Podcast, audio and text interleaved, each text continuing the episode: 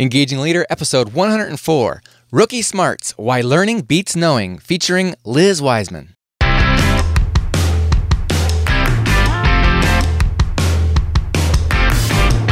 Leadership inspire trust, passion, and action? Welcome to the Engaging Leader Podcast with Jesse Lahey, consultant, writer, and speaker. Jesse has helped executives engage hundreds of thousands of people. Join us now for principles to communicate, engage, and lead with greater impact. Welcome to the show, Engagers. Is it possible to be at your best even when you are underqualified or doing something for the first time? And after decades of experience, can you keep your skills from becoming obsolete and irrelevant and recapture the curiosity and fearlessness of youth to take on new challenges? Well, with the right mindset, you can. For today's knowledge workers in this rapidly changing business environment, constant learning is more valuable than mastery. Liz Wiseman's new book, Rookie Smarts, provides a guide for professionals seeking personal renewal, as well as for all leaders who need to ensure that their workforce remains vital and competitive. Liz Wiseman teaches leadership to executives around the world. She is the author of Multipliers How the Best Leaders Make Everyone Smarter, as well as The Multiplier Effect Tapping the Genius Inside Our Schools. And her new book is Rookie Smarts Why Learning Beats Knowing in the New Game of Work. Liz conducts research in the fields of leadership and learning and writes for Harvard Business Review and other journals. Previously, she was an executive at Oracle Corporation, where she worked over the course of 17 years as the vice president of Oracle University and as the global leader for human resource development. Liz Wiseman, we're very happy to have you join us on Engaging Leader. Well, Jesse, thanks for having me on your program. Liz, you and your research team spent two years investigating how rookies approach work differently than veterans. What surprises did you find about how they perform? Well, you know, we were really surprised to find that we are so often at our best when we're doing something for the very first time. That actually being inexperienced is an advantage, and it's particularly an advantage we found in the knowledge arena you know, in in broad industries, people with experience tend to outperform people without experience by a it's actually by a very small margin. But when we look at the knowledge industries, where you know places where companies compete on intellectual property, where information is kind of the core asset, we find that people without experience at something tend to do better. That they outperform their experienced peers, particularly when the work is innovative in nature and when speed matters. It, it, was just so shocking to me to see that when we don't really know what we're doing, when we have this steep learning curve to climb up, we're actually faster at delivering. Hmm. That was interesting. How do you actually define rookie? Is that a matter of age? You know, it isn't. What you know, the way that we defined rookie in the research is a rookie is someone who is new to something important and hard. So they're tackling you know a hard challenging piece of work and they're doing it for the very first time. Whether they're 22 years old and right out of college or 62 years old and being asked to do something they've never known how to do. You know for example for me you know i wrote my first book multipliers I'm in my, I think, mid 40s at the time. I'm an experienced professional, but I'm an absolute rookie author. When I wrote that book, I hadn't written anything longer than an email, maybe you know a Christmas letter, and you know, I didn't I didn't advertise that to HarperCollins at the time we signed the contract. but I was a rookie at this, just you know, new to something important and hard, and we find that when we're new to something, whether we're 22 or 62 or, you know, mid 40s as I was in this case, it forces us into this kind of a hyper learning mode. It's almost like it puts us in this desperate quest for learning. Mm. And the, the more important, the harder the task and the more visible it is. Like for me, in the case of writing a book, you know, signing a contract, kind of putting yourself out there of like, hey, I'm going to do this it forces you because you can't draw on what you know because you just don't know enough. It forces you to go into this kind of humble, hungry, hunting process, hunting for knowledge. And we find that people are learning so fast that they tend to be cycling so fast that they perform at their very best and often out for performing people with experience. Yeah, so it's not about a an age, it's about a state of mind, really, mm-hmm. That gets provoked when we're new to something. So you could be, I guess, in rookie mode in one aspect of your work and, and veteran mode in another. Absolutely. And that's, I think that's really a fairly ideal situation. In fact, when I cut the data, looking at how experienced people versus inexperienced people perform, what I found is the highest performing rookies were experienced executives, you know, seasoned professionals who'd been moved from one domain and put into another domain. So they're drawing upon all of their wisdom of experience, their leadership skills, their sort of political savvy, their know how. But then they're dropped into arena where they don't know what they're doing. And it tends to prompt this rookie mode. They get kind of the best of both worlds, which is what you know I call the perpetual rookie, the the person who, despite years of experience, can maintain their rookie smart. Hmm. This way of working um, that's natural to us when we're new to something important and hard. So I guess you see that in certain organizations where there may be a seasoned executive. I mean, just thinking back, like when you were at Oracle, let's say at the time you were the the VP of Human Resource Development, and if you suddenly get shifted over to the VP of IT, let's say a very different kind of field, suddenly you're a rookie in that field. Absolutely, and and you know, uh, my experience at Oracle, I was there for 17 years. It, it was a thrilling place to work because I was truly a perpetual rookie. And they didn't have to move me into wildly different areas. It's that the company was growing fast. And I just kept, you know, I was fed this steady diet of big challenges, all at least a size or two too big for me. And, you know, there, there was a joke you know, um, my manager, uh, my VP used to say kind of early on in my career, you know, he would introduce me as this is Liz. She, she runs Oracle University. And, you know, often people do this double take because it seemed like a pretty grown up job for someone, you know, who wasn't really a full grown up at that point. And, you know, and he'd say, well, she's not particularly well qualified, but, you know, she's, she's knocking it out of the park. And, and so it was said, well, Bob, who wants a job they're qualified for? Because if you're qualified for something, what's there to learn? Mm. And, you know, when you're in a high growth economy or industry or company, that kind of continuing to live and work on this this perpetual learning curve can come naturally. But often when that growth settles in, companies have to find ways to grow their talent, not always through sort of like vertical promotion, but how do you keep people fresh? We actually found, Jesse, that uh, we asked, oh, about a thousand people in this survey, we asked them, How challenged are you in your current work? And how satisfied are you? Among a number of questions we asked. And what we found was this near perfect linear correlation between the two, meaning that as our challenge level goes up, so does our satisfaction. And as our challenge level goes down, as we get to the point where we actually know how to do our job, you know, the very point where you would think that that would feel good, right? You know, like, mm-hmm. okay, I know what I'm doing. I'm competent. I, you know, I have mastery over this.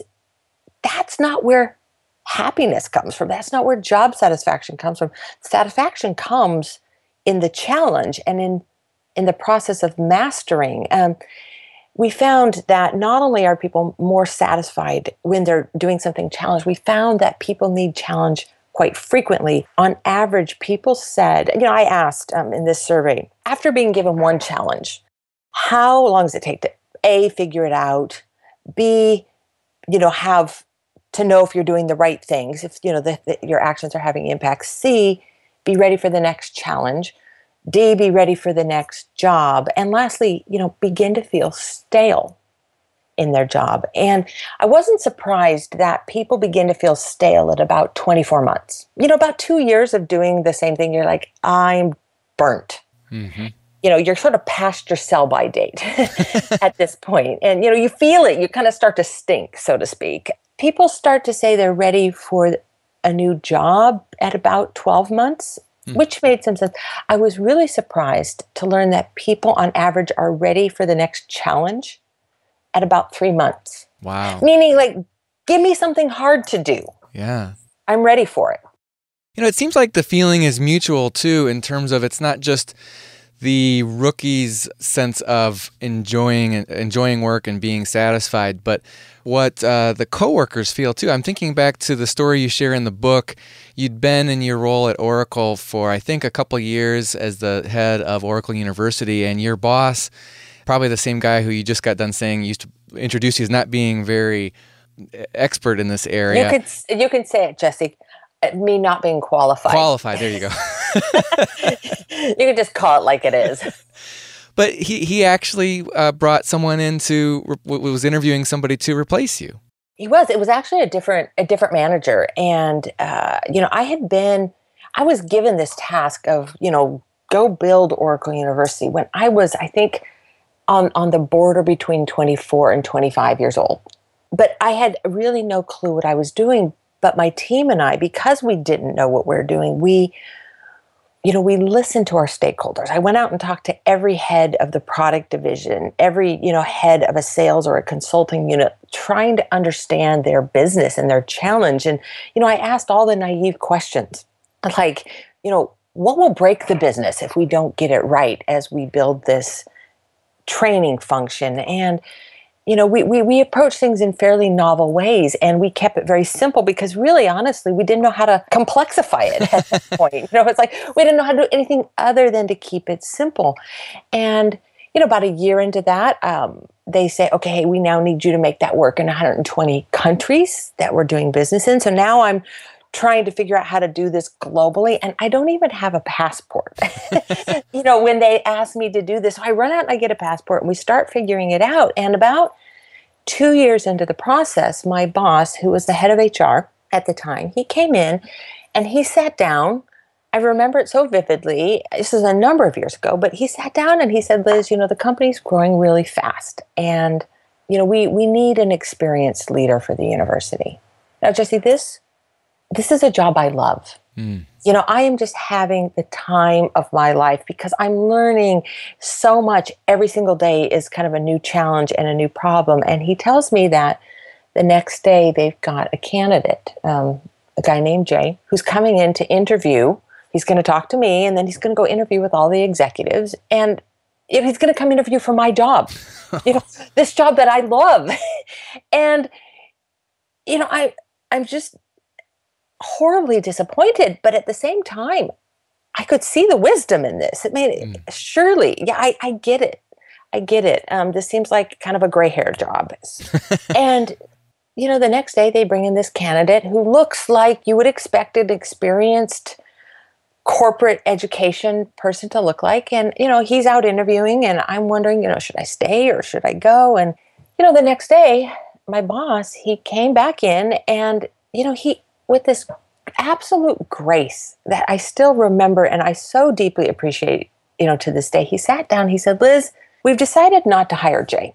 In fact, we've decided not to hire anyone else for this job. Uh, we'd like you to continue. You know, I had just been hmm. demoted. Yeah. you know, the two days earlier, and now I, I, I don't, I wasn't promoted. I guess I was sort of, I was remoted. Yeah, remoted. and and I'm like, whoa, whoa, kind of thought I was fired, and you know, trying to decide if I should leave the company, and and they're asking me to stay, and and what was really this this grace that he had is he said, Liz, I was wrong. I misjudged. He said, I went out. He just assumed that the job needed an experienced person in it. It just made sense. But when he went out and tried to cull the feedback from the executives, they said, Liz and her team are doing a great job. You know, they're, they're, they're getting done exactly what we need done. Now, we, we weren't putting together some world class corporate university that would have been featured at some learning conference. Oh, absolutely not. But were we getting the job done that the executives needed? Absolutely, because see, we didn't know how to build a world class university, but we knew how to listen and we knew how to learn and take action fast. We were really kind of meeting the exact business requirements. And, and so the executives were like, no, no, no, no, we want this person and this team to stay intact. We need them.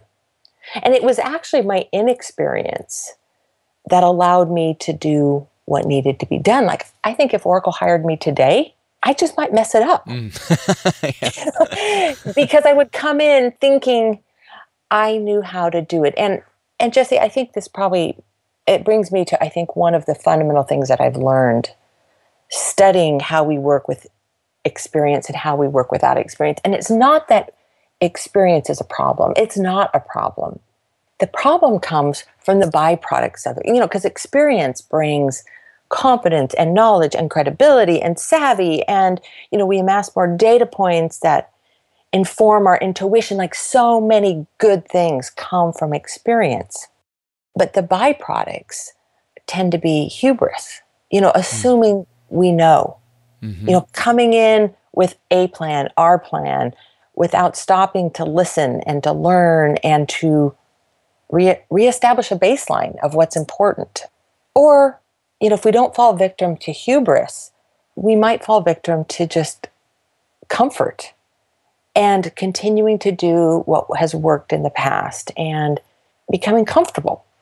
One of my favorite poets, um, Kahlil Gibran, is Lebanese poet. He said, "Comfort is a stealthy thing. It enters the house as a guest and then becomes host and eventually our master. Hmm. And sometimes it's that we just flatline with our knowledge and we don't question our assumptions, we don't audit our assumptions, um, our beliefs, our approach to see is this still relevant?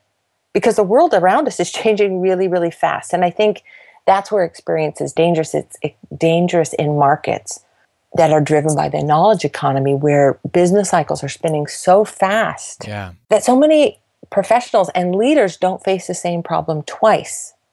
And this is often where being inexperienced is actually advantageous. Well, in digging up ways in which both newer professionals as well as the more uh, savvy veterans can put some of this rookie smarts information into action, your research uncovered four distinct modes of what you call a rookie smarts mindset. And uh, I'd like to kind of talk through those and, and have you provide a tip for us to cultivate each one. The first one is that a rookie tends to be a backpacker, which is all about being unencumbered. Can you tell us more about that? You know, when we're new to something, we we don't we're not weighed down by a lot of knowledge, a set of beliefs, and a set of assumptions about what's right. So we're we're intellectually unencumbered, which allows us to to venture out to explore new possibilities. Very much like you know the difference between how we you know the range that we can explore when we're backpacking versus when we're car camping. And so i call this the backpacker mode because by exploring new possibilities you know we we innovate and we go down paths other people tend not to go down. You know when we're experienced we end up often burdened by the very thing that should embolden us. Sometimes we're just simply burdened by our reputation, you know, wanting to protect this reputation that we work so hard, you know, as, as leaders. Sometimes we're protecting this repu- the reputation of our team.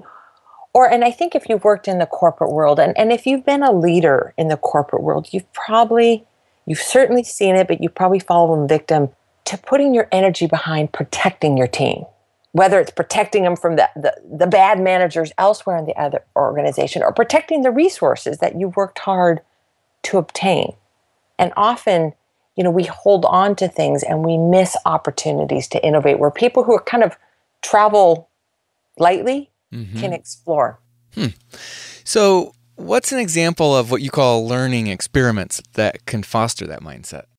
you know one of one of the simplest things that we can do to you know and i think one of the premises of this um, or the conclusions of my research and the premise of this book is that it's just never too late to be a rookie and that the people who continue to thrive and stay relevant in their careers are people who continue to cultivate this rookie mindset um, either by cultivating the mindset or just by putting themselves in situations that are novel and new or taking jobs that are just too big for them, you know, oversized. Uh, perhaps, you know, like my early experience, taking jobs that you're not qualified for. Um, one of the ways that we can cultivate this backpacker mentality is to to ask the naive questions.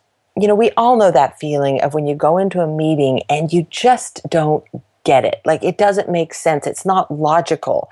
You know, like you might even look and say, This is madness. Like, why are we even doing this? Like, what would happen if we didn't do it? And it's often the newcomer that comes in and can ask the, the naive questions. The questions like, Okay, why are we doing this? What would happen if we didn't? Um, who, who's the real customer here? Mm-hmm. Um, I, have been asked that question by people before when I was immersed in these complicated projects, and someone came in and said, Liz, who's your customer? I'm like, well, this person and that person. And they're like, no, no, no. Who is really your customer? In the end, who is the person, you know, who needs to be satisfied with this work? Ah, okay, well, that's different. You know, and they're questions that really, um, and they're not stupid or ignorant questions. They're naive questions. They're the questions that are asked with the best of intent and with um, the intent to clarify. And, and so if you're experienced and you've been doing something for a long time, you might go into a meeting and say, you know what, I'm going to take a different role in this meeting. I'm going to ask a few of the naive questions and use it to distill the essence of something and help an entire team get clear on the objectives and where they need to put their focus. That's one of the things that, that rookies tend to do really well is they help us understand what's most important. Yeah, I like in the book you phrase those as basic questions or fundamental questions. And I guess one of the concerns that pops in my head is, especially if you are the experienced person, and so you're, uh, it would be easy to sort of have a feigned intellectualism as you, you try to ask questions, or maybe you are a, true rookie and you are worried about asking stu- what could be perceived as stupid questions. How do you avoid either end of that spectrum? You know what I found? I've, I've done a lot of coaching of leaders um, over the last few years, and one of the things I've learned there's uh, there's this kind of um, it's almost like the universal solution to things. I, I notice a lot of leaders struggle like, well, well I want to do that, but I'm worried that if I do this, this will happen, or this person will think that. And what I usually say, maybe this in and of itself is a naive question. I'd say, well, what would happen if you just explained your intent? they said, well, I wouldn't really have the problem. you know, you know, like, well, okay, I don't want to give the project to this person because if I gave it to that person, then this person will worry that maybe they think, you know, I'm like, well, why not just explain your intent to them? Oh, yeah, well, that will solve the problem. And I find it solves so many problems. If you are worried that you're going to seem clueless, naive, stupid, all you have to do is explain your intent. You know, Jesse, I'm going to take a different role in this meeting. And, um, you know, I, I, I, thought it might be a good time for me to just step back and kind of look at some of the fundamentals. And I'm going to ask a few of the naive questions. They may seem stupid. My intent is not to distract or derail us. My intent is to help us clarify and help me understand the essence. And I hope it's going to be valuable to everyone else. Mm-hmm. You know, you're, you're sort of asking for permission to play the role of a rookie and I think when you ask permission, um, permission is almost always granted. People say, "Yeah, thank you." Like, yeah. And, and, and I think you'll find, you know, particularly this idea of asking the naive questions, that people say, "You know what? I've wondered that for months. I've been wondering that. Thank you for asking." It gives people permission to sort of drop the jargon, this sort of feigned intellectualism, as you said, um, and just think together. Yeah, I like that.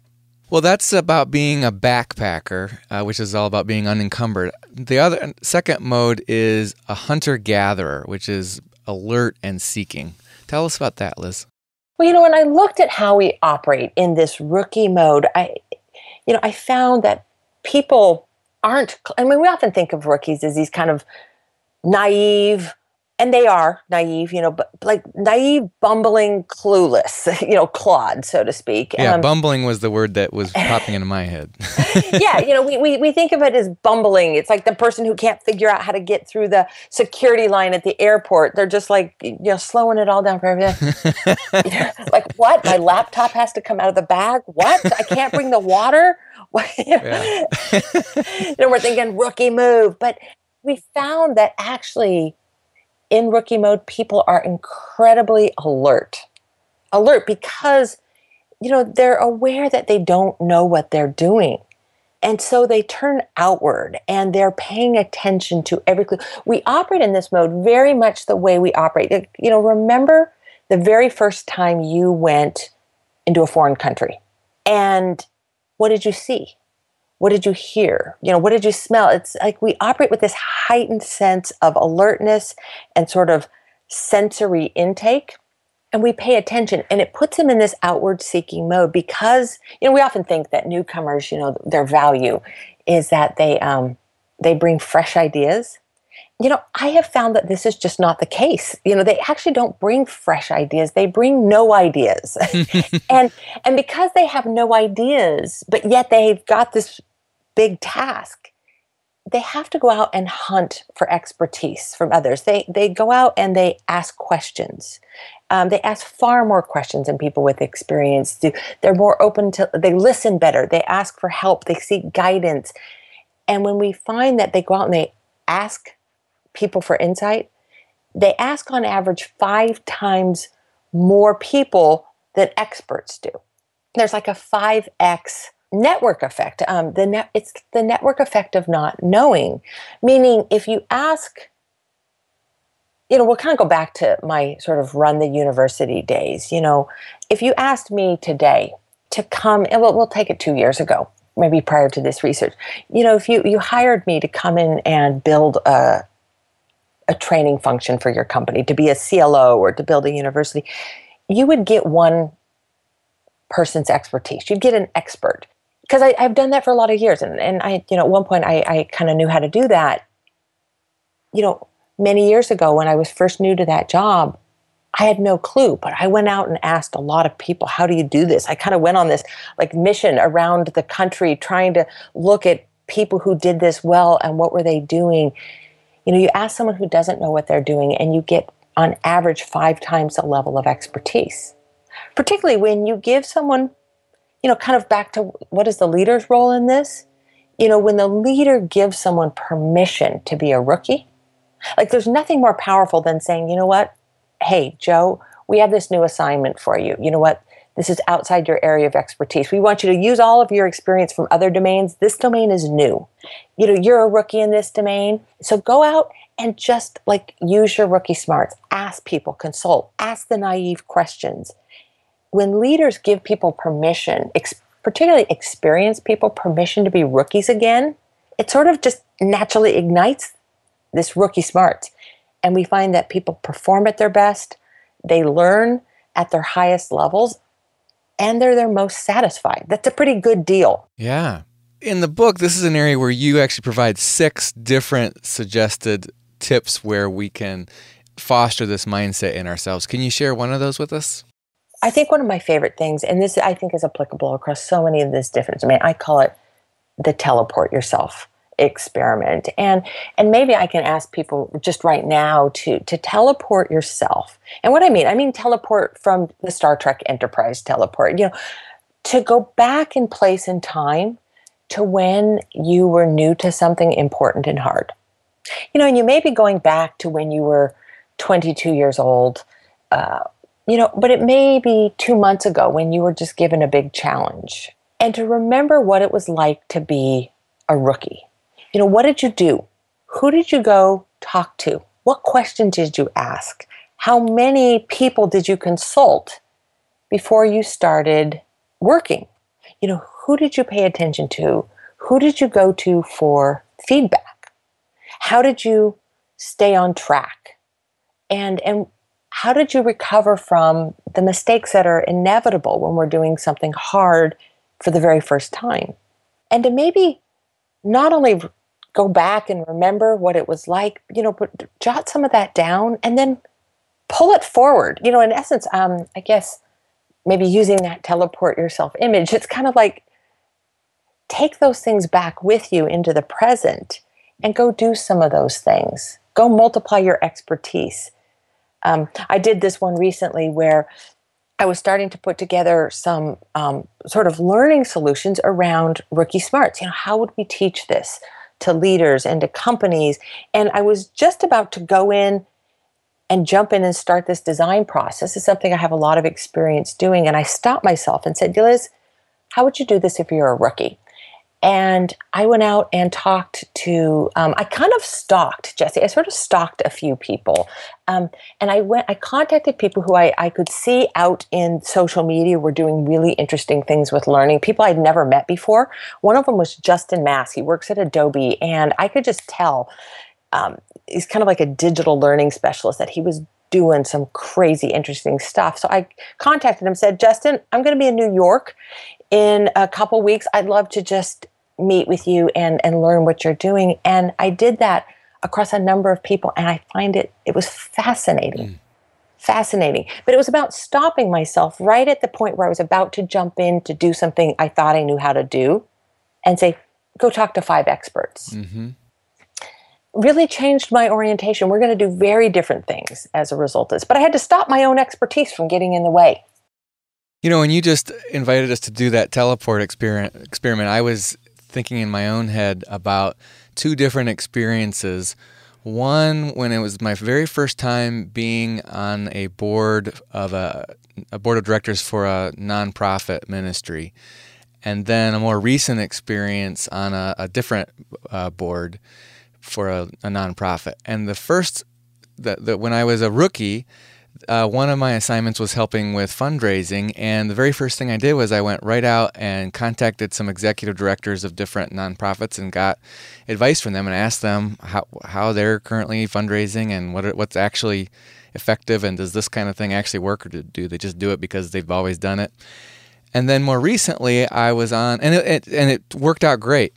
And then more recently, I was on a committee that was revamping, actually creating some policies from scratch and I had the question shouldn't we go get some existing policies from other nonprofits and kind of learn what they're doing? But this time, instead of just running out there and going right to the top, as you know a bumbling rookie might do i was more savvy and followed the chains of command and talked in first in to other to, to our uh, other board members and uh, they said oh no no no let's not bother them we kind of know we know this and so the the it just this this experiment that you just said about t- teleporting yourself re- reminded me, you know, yeah, as a rookie, I would take that advantage and just blunder right to the top of some organizations and get really good insight, as opposed right. to uh, sometimes honoring the political channels is is the wrong thing to do.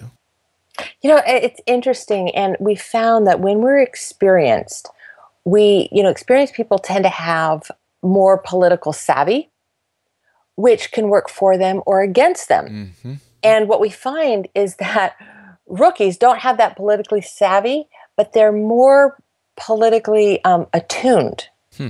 meaning they're paying attention, trying to figure out who are the players because you know you kind of go into a situation and you don't know who's who and you're trying to figure out okay who are like take me to your leader. Like it's sort of alien talk. And often we do go in and just say like who's in charge around here and can i talk to them? Because i don't really know what i'm doing so you know, please take me to your leader. And and often they work very high in organizations to great effect. Now, sometimes they can be disastrous. And so I'm not suggesting uh, that you leave rookies completely unsupervised but you know, I, I heard from a lot of CEOs who said, you know, one of the things I don't tell my new sales people, my new business development people, I don't tell them how to size a deal and I don't tell them the average size of a deal. Mm. And I don't tell them where to start in the organization because what I find is when I bring in rookies in the organization, you know, be they young or old, they often size the deals much bigger and they go straight to the top of an organization, hmm. which is where most people, you know, you probably go to, if you go to 10 sales training classes, nine of the 10 of them are probably going to say, hey, you're going to do better if you start at the top of an organization. Mm-hmm. But, you know, just like you, Jesse, in our rookie state, we're not yet afraid. We don't need to, we don't know to be afraid of the scary people at the top of the organization. You know, we haven't built political scar tissue, if you will. Yeah. And so you just go there to great effect for everyone. And, you know, it's also great because there's nothing that the people at the top of the organization need more is access to people who are fresh and new to something. It's actually very renewing for them as well. Liz, the third mode is that a rookie tends to be a firewalker, which is cautious and quick. Tell us about that. You know, I found this interesting puzzle, if not this sort of data conundrum, um, when I was looking at all the data from my research, is that I found that rookies tend to be you know very cautious. They're not these you know we often think of rookies as these like big risk takers. Uh, rookies rookies are like they're bold they're risk takers. Actually no. Hmm. i mean think about like when you uh, again when you went into a foreign country for the first time you know if you were aware you know and sober you know you, um, you know you're, you're cautious. You're trying to figure out the lay of the land we find they're not big risk takers, they're risk mitigators. And one of the ways that they mitigate risk is they move cautiously but fast, um, meaning fast because they're experimenting, they're trying to figure out what works. It's like, hey, does this work? How about this? What about that? They work in thin slices. And, and they do this so they, they can get fast feedback. And, and I, the way that they work, this cautious but fast way of working, is you know, to me, it was um, so symbolized or emblemized in um, coal walking, where, you know, the reason why people can walk on hot coals is not because it's some, you know, mind over matter, super, you know, natural kind of phenomenon. It's just that coals are not great heat conductors. So as long as you move fast over them. Now I'm not suggesting like caveat, you know, do not try this at home. Okay. and okay, caveat number two, I have never tried this. Um, I know people try. I've read about this and like kind of studied the practice of this and it's like they move fast. They move really fast so as to not get burned. But they're also cautious, you know, all conditions need to be right. It's actually this kind of lean agile way of working. I think actually today, Jesse, is the beginning of the lean um, conference, mm-hmm. Eric Ries's conference. And this way that rookies tend to work is so congruent with the lean agile methodologies that so many not just startups so many big companies are trying to implement and while you probably need sort of processes and techniques to do that you know you might just put people who are newcomers on the job and you'll find that they naturally work in these lean, thin slices, getting sort of the bare minimum done, testing out the readiness, the fitness of the product with customers, and then cycling again. They're cautious, but they're quick. Yeah, in, in this chapter of the book, you provide two different suggested experiments or ways that we can foster the firewalker mindset. And, and one of them is about risking and, and iterating. So it's I guess you're, you're setting up a little area that is relatively low risk that you can try something out and then um, tweak it and make improvements on it. Yeah, absolutely. And speaking of making improvements, you know, I just decided um, last week that I was going to change the name of this. Um, I call it the Risk and Iterate Experiment. Um, I think I would call it Create a Playground. Hmm. And what you can do as a leader, if you want to give people an opportunity to kind of jump into this rookie smart way of working is to create a playground. And in the playground, is where we can make mistakes, where our work is sort of we can be playful with our work. We can experiment and try things. And and if you want to try this out, here's how you do it. I've seen this have profound impact on leadership teams.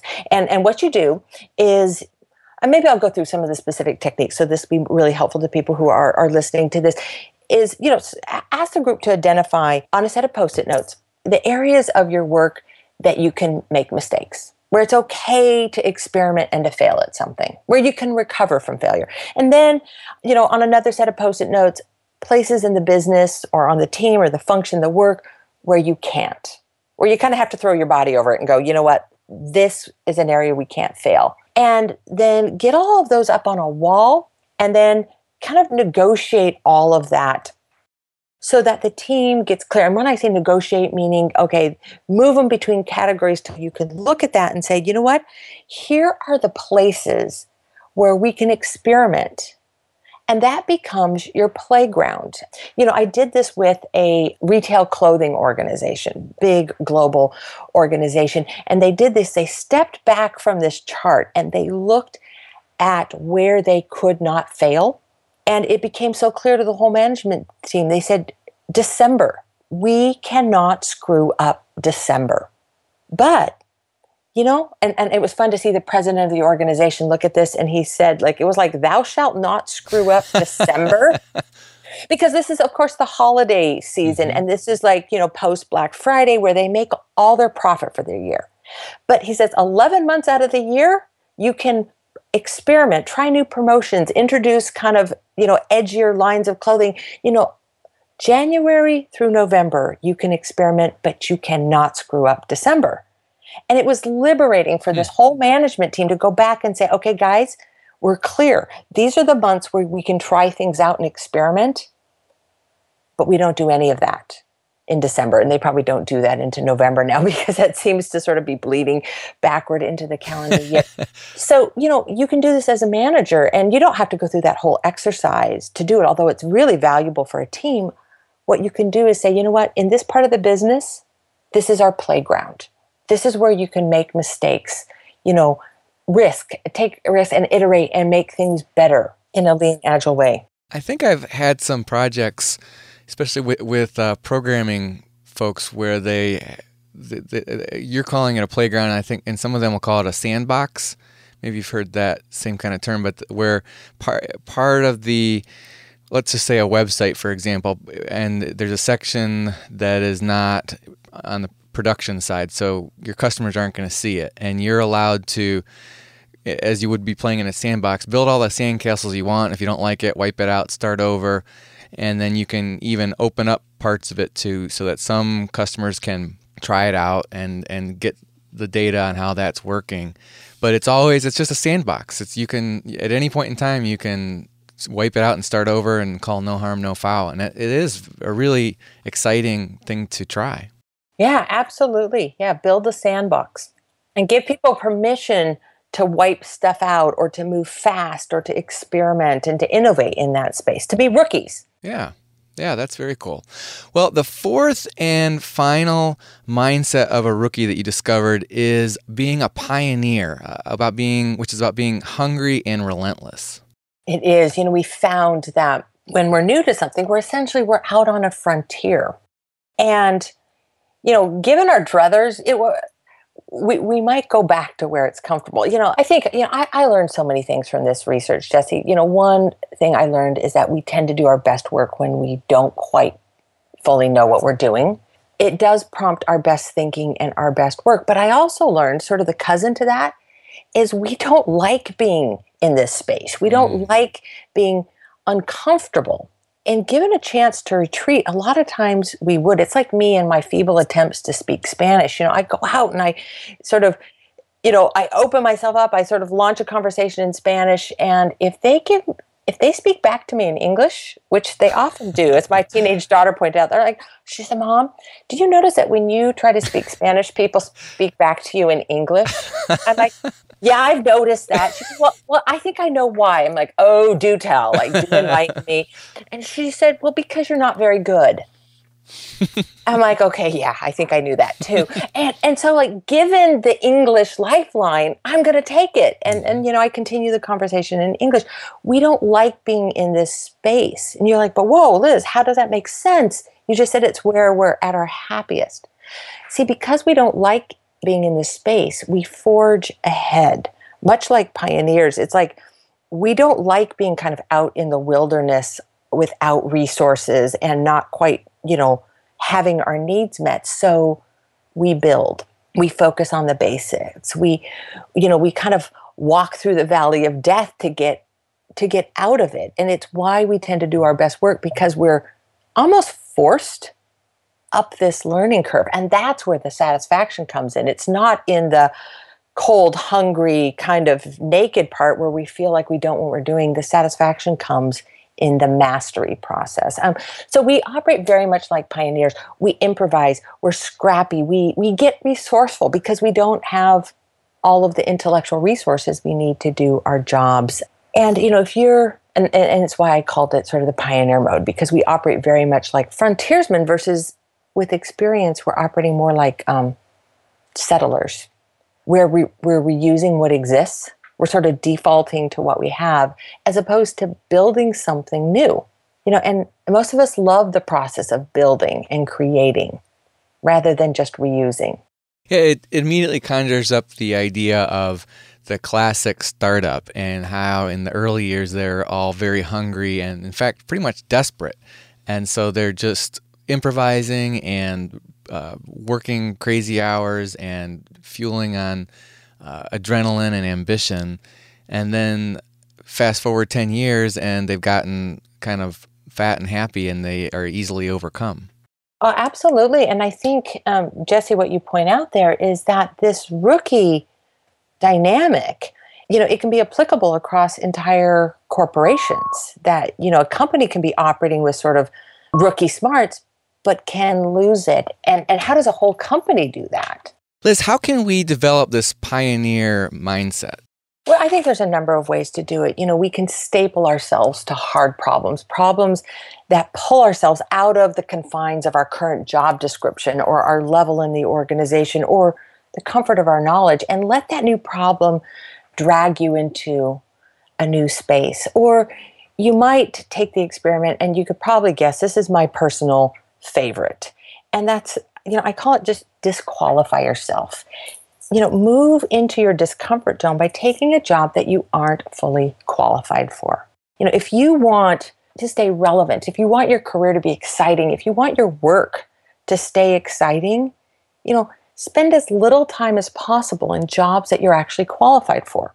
You know, be willing to step out of the comfort zone, take a job that maybe is a level up a job that has a steep learning curve. And and I know this is scary for a lot of people, but what I've learned from this research, Jesse, is that when we are doing something important and hard, and we're doing it for the very first time, we tend to do our best work. It brings out the very best in our thinking.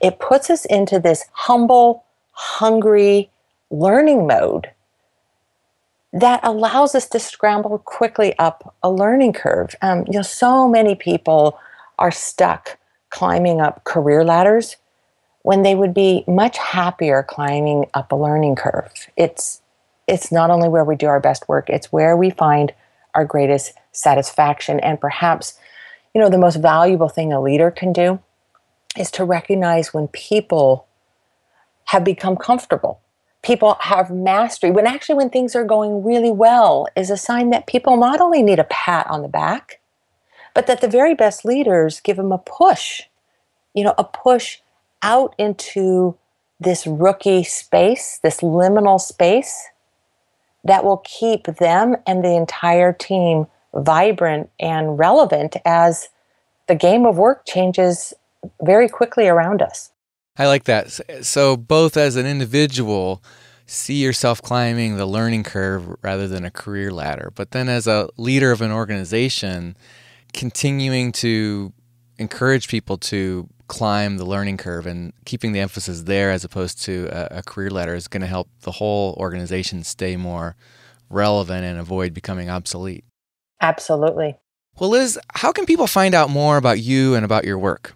The book is Rookie Smarts Why Learning Beats Knowing in the New Game of Work. You can find information about the research, the book, some of the people. You actually you can even go onto the website which is www.rookiesmarts.com and you can um, tell your rookie story. You can tell about a time when you were new to something important and hard. Maybe when you did something brilliant, or even perhaps when it was a bit of a belly flop. And you can tell your story there. There's also a quiz out there where it'll help you assess are you in the learning zone or are you perhaps burnt out or maybe even revving too fast, sort of beyond the learning zone. Or you can go to our practices website, thewisemangroup.com, and there's more information about me and my colleagues there. Fantastic. The book again is Rookie Smarts Why Learning Beats Knowing in the New Game of Work.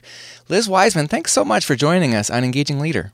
Jesse, thank you for having me. I hope that uh, leaders um, who hear this uh, have found ways to engage the people on their team and keep them uh, performing at their best. Absolutely. All right, engagers. I think you're going to want to get a hold of Liz Wiseman's book. I'm sure it's going to be another bestseller. In addition to the information that we discussed today, this book provides additional tips for cultivating each of the four rookie mindsets backpacker, hunter gatherer, firewalker, and pioneer. And it talks about how leaders can apply the principles of rookie smarts to ensure that their workforce remains vital and competitive. Now, we'll provide the information and links that Liz mentioned, including the self assessment Are You in the Learning Zone quiz, on our show notes for this episode, which you can find on our website at engagingleader.com forward slash 104 as an episode 104.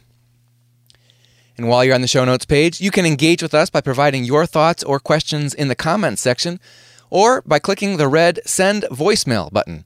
You can also engage with us at facebook.com forward slash engaging leader or on Twitter where I am at Jesse Lahey.